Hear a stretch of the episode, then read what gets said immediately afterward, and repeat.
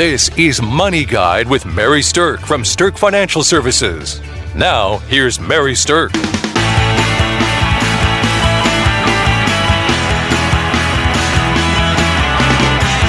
Welcome to Money Guide with Mary Stirk, and today we are talking about estate planning and what to be thinking about that during the COVID 19 crisis.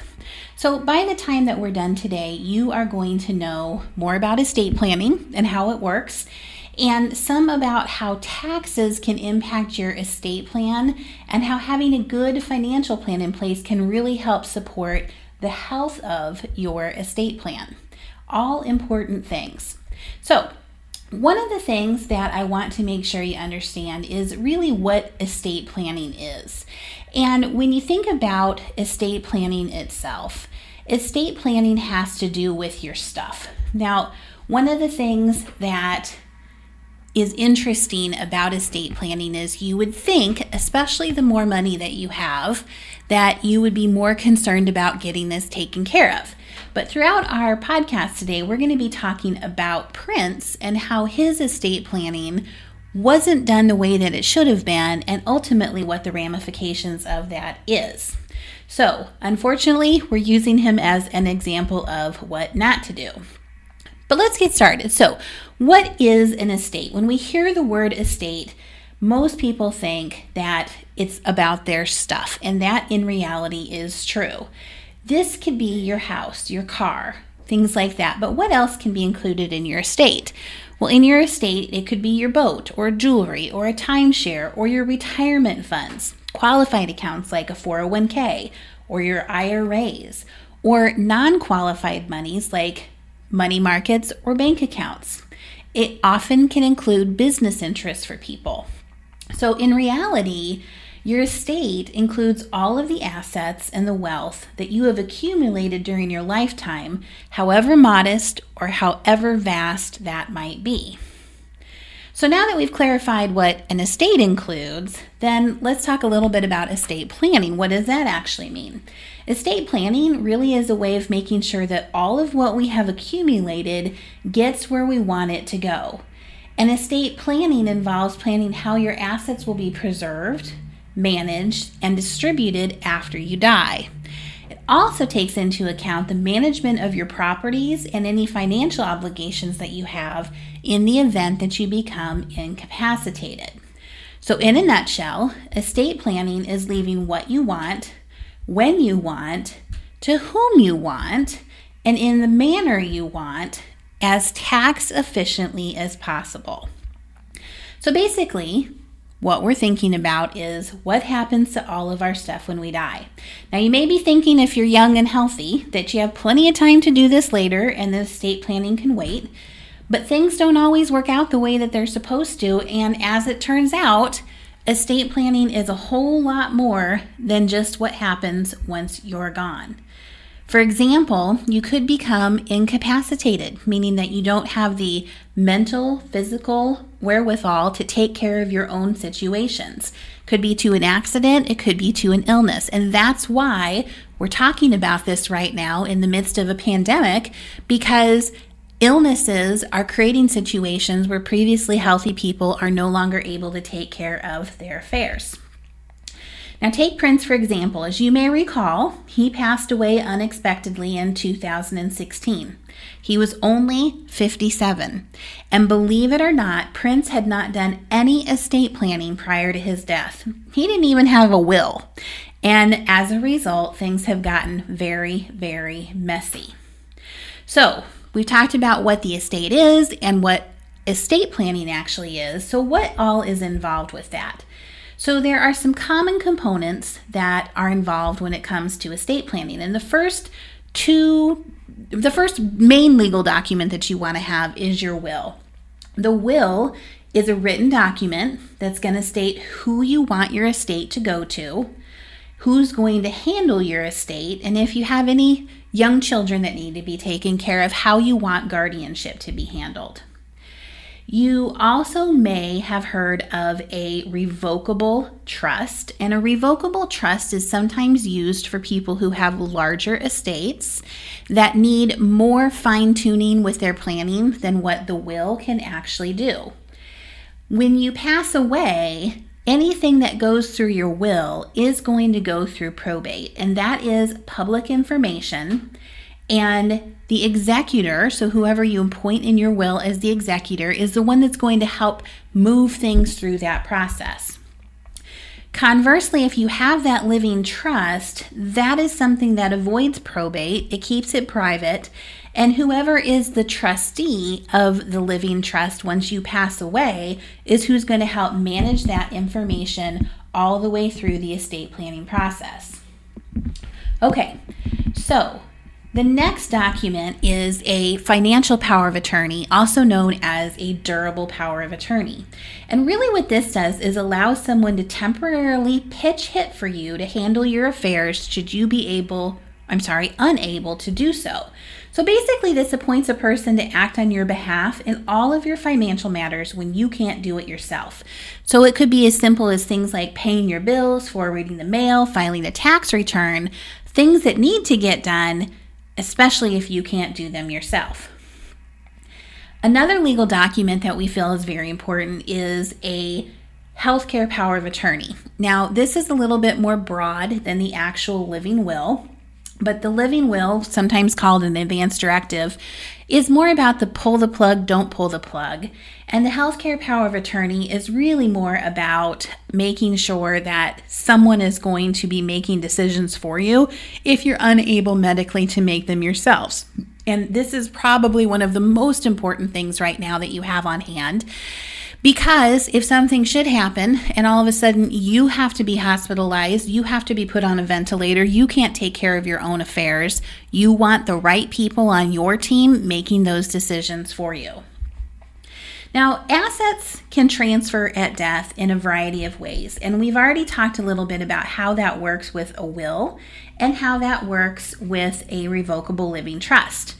But some assets can simply be passed on to the right people if you have a beneficiary designation listed. And a beneficiary designation just means who's going to get your stuff when you are not able to handle that yourself. So, beneficiaries have a couple different ways that they work that I want to talk about. First of all, a primary beneficiary is who gets your stuff when you're dead. And a contingent beneficiary only gets something if you and your primary beneficiaries are all dead.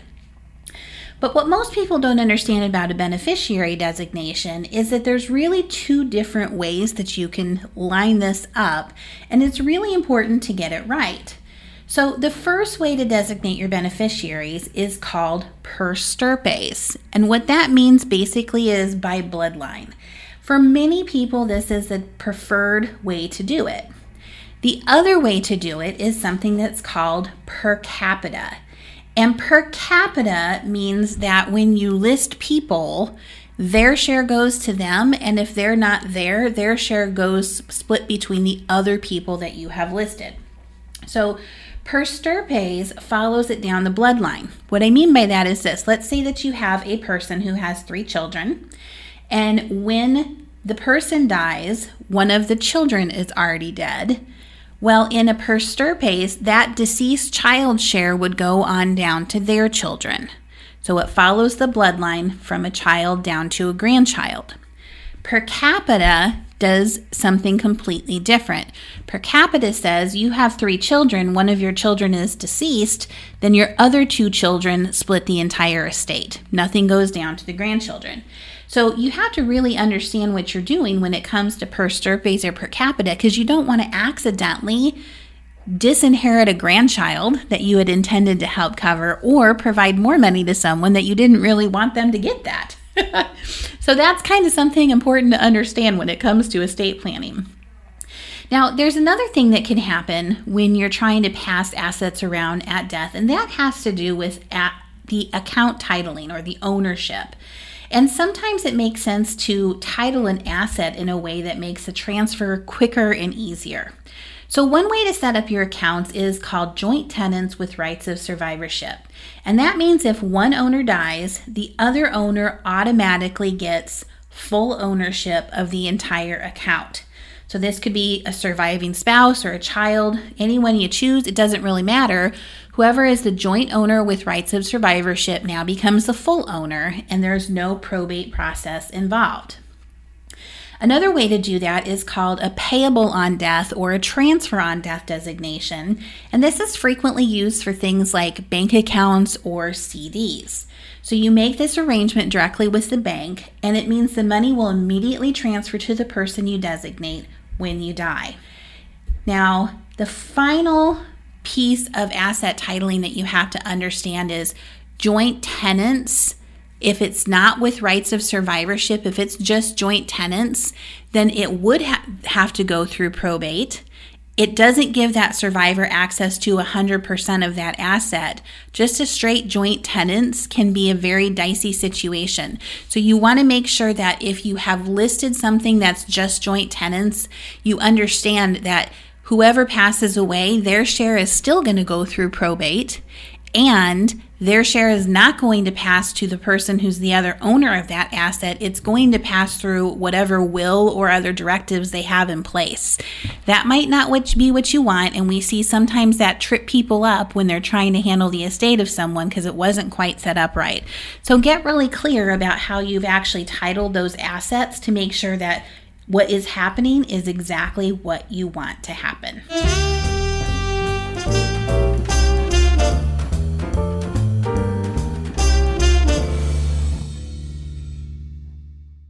Congratulations to Mary Stirk for being named three years in a row to the 2020 Forbes list for Best in State Wealth Advisors and Top Women Wealth Advisors.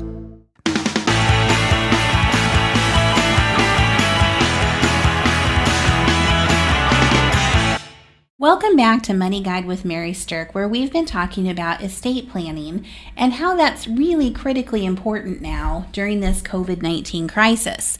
Now, when we talked about using Prince as an example. And when Prince died, he didn't have any of the documentation that I discussed in the first half of this show.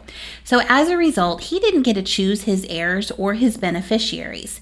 So not only does that mean his loved ones and favorite causes weren't designated by him, but it also took 13 months, so more than a year, for a probate judge to determine who his beneficiaries would be.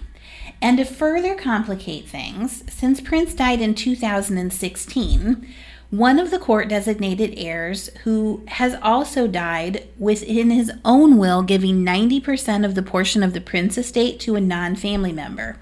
So you have this trickle down effect that's happened that somebody who probably inherited something now has died and is giving it to somebody else, but yet the whole thing has never gotten cleared up at the point of origin.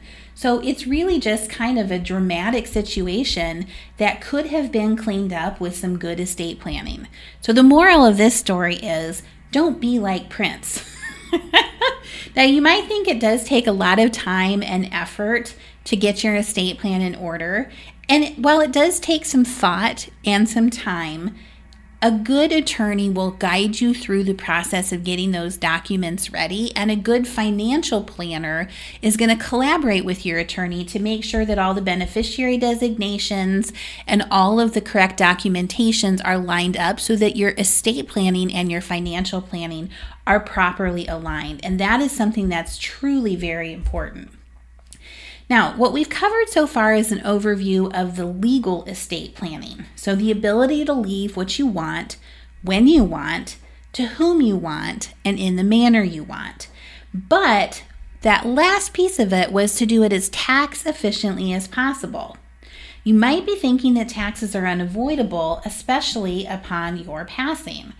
But the truth of the matter is that there are some simple and inexpensive ways to ensure assets can transfer as tax efficiently as possible, meaning to your surviving spouses, your dependents, your heirs, the causes that are important to you, and so that they receive as much of your accumulated wealth as possible.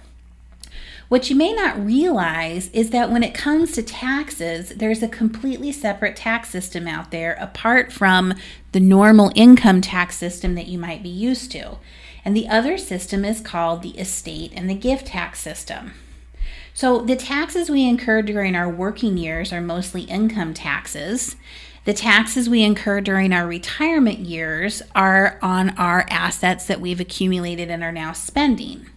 But that third piece of it, the taxes that occur during the estate transfer process, is something that for a lot of people is kind of unknown.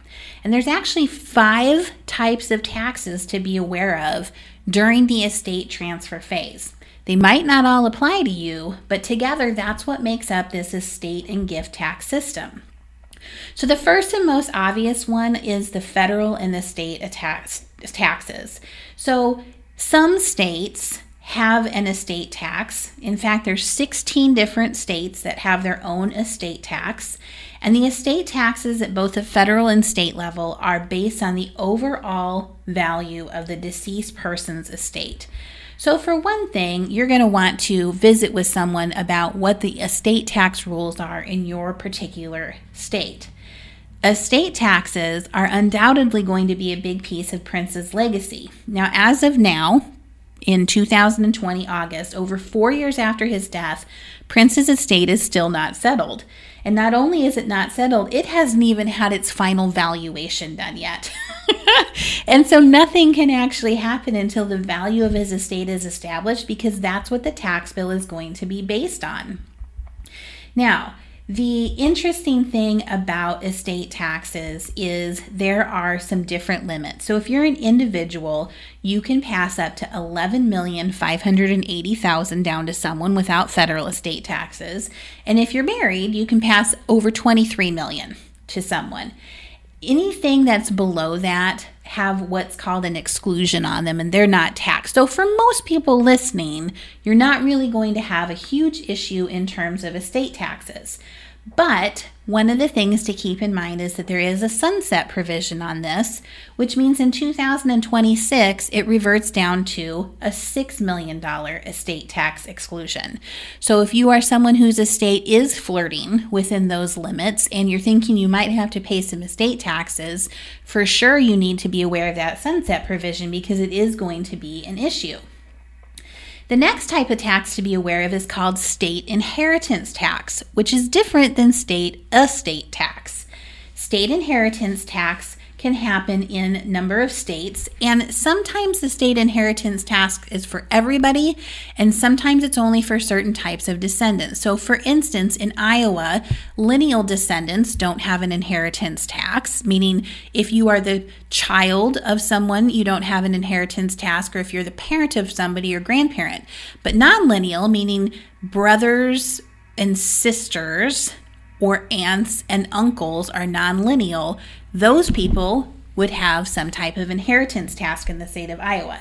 So these inheritance taxes can surprise people and kind of reach out and grab you when you're when it's unexpected. Okay, gift taxes are a little bit different from estate taxes, and although they're part of the same estate and gift tax system, they're assessed on the gifting of assets while you're still alive. And so you can give about $15,000 to someone per year when you're alive, and that doesn't eat away at your estate tax exclusion. But if you're giving away more than that, then it certainly could. There's another tax out there that's called a generation skipping tax, and this gets a little more complex, so we're not going to go into it much today. But essentially, it's the beneficiary of a trust or estate is one or more generation removed. So that's like going from a grandparent, skipping their children and leaving all the assets to grandchildren. And there's a special tax system wrapped around how that can get done. But back to our good old friend, the income tax, which nobody really likes when that one comes a calling. What you may not realize is that beneficiaries can still be taxed on income when they receive property from the person who has passed away. So, not only do you have some estate tax, but you can also have income tax. And the income tax that a beneficiary might have to pay is going to be totally dependent on the type of asset that they inherit.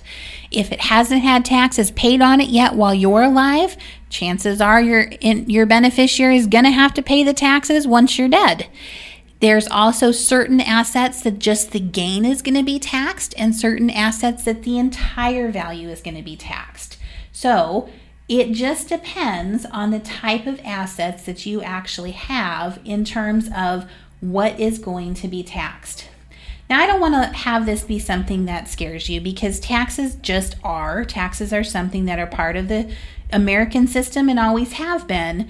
But part of estate planning, as I said earlier, is really to be able to transfer things as tax efficiently as possible. And in order to do that, you really have to understand what the tax ramifications are so you can set up your estate in the best way possible to minimize those taxes. Now, all of that estate planning comes down to one simple great secret about estate planning, though, that I want to share with you, and that's this. Estate planning isn't worth the paper it's written on if there's nothing left.